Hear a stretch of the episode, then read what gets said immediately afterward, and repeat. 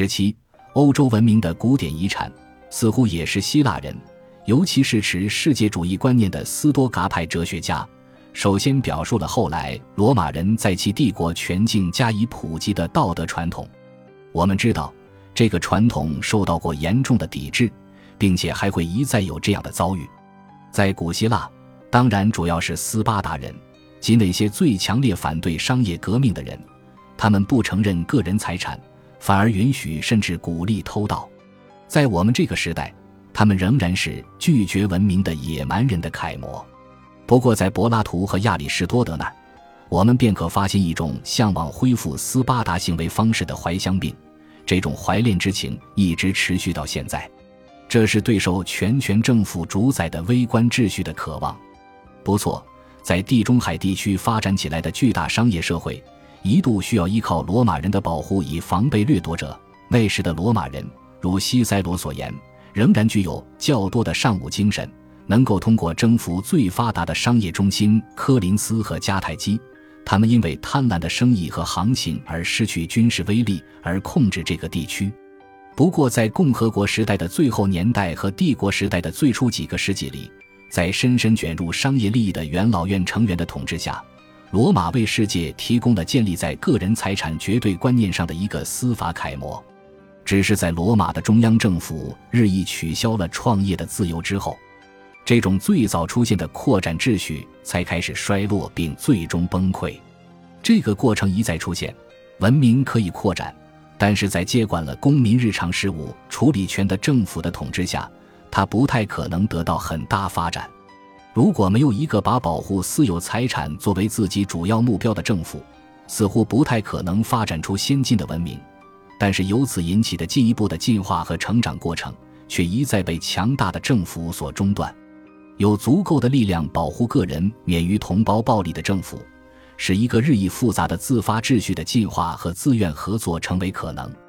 但是他们为了贯彻自以为更大的智慧，不让各种社会制度随意发展。迟早会滥用这种权利，压制他们原来所保护的自由。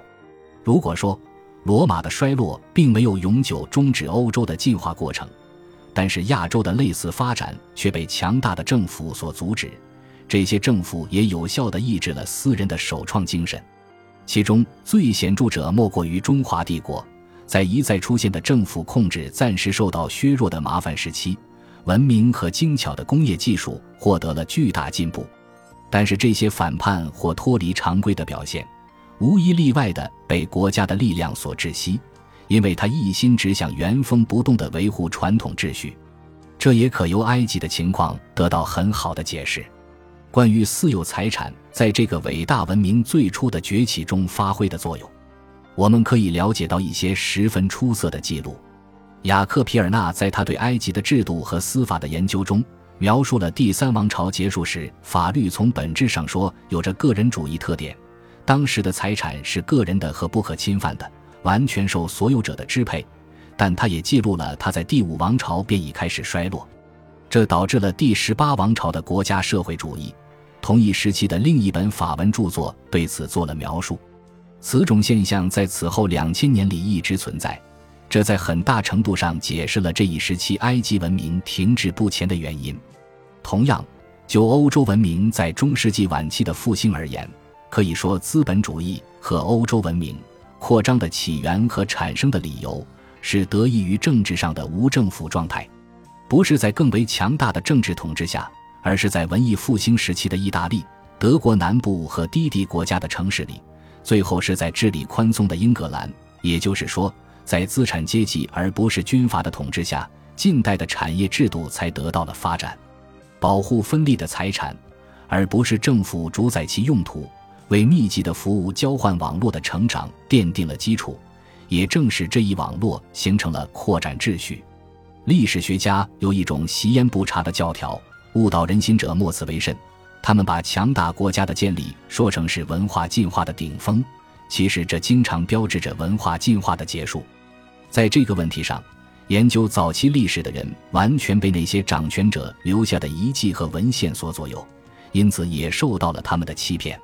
扩展秩序的建立者往往没有创造出能够建立丰碑的财富，因而也没有给他们的成就留下多少显而易见的辉煌见证。